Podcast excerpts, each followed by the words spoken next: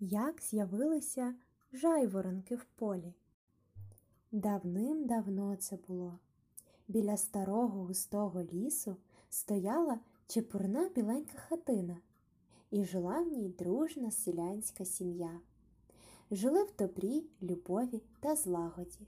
Жінка займалася хатньою роботою, а чоловік порився по господарству, орав землю і сіяв хліб.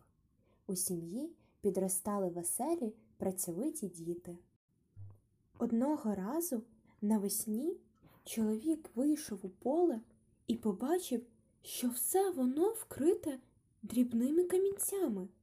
Зажурився хлібороб, бо вже потрібно було сіяти, а тут це каміння на ниві.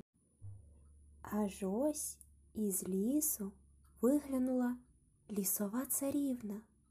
Тихесенько підійшла до чоловіка і запропонувала йому покинути свою родину і піти з нею у чарівні володіння прадавнього лісу. Але чоловік відповів лісовій красуні, що його дружина наймиліша за всі скарби лісу, її кохання і вірність найцінніша за все на світі. А без своїх дітей він просто не зможе жити, і родину свою він ніколи не покине.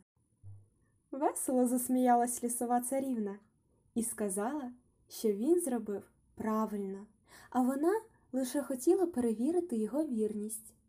Візьми камінець і підкинь його вгору, сказала лісова царівна. Чоловік так і зробив.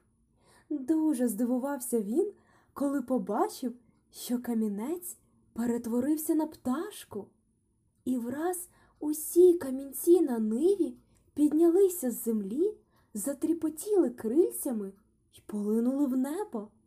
Зачаровано дивився хлібороб на це диво, а в піднебесній височині дзвеніли срібні дзвіночки. Це тобі, добрий чоловіче, мій дарунок за родинну вірність. Ці крилаті друзі допомагатимуть зберегти твій урожай, а дзвінкоголосий спів їх звеселятиме всіх хліборобів у полі. Щовесни прилітають жайворонки до нашого краю, і лине над полями їх чарівна пісня, звеселяючи все навколо.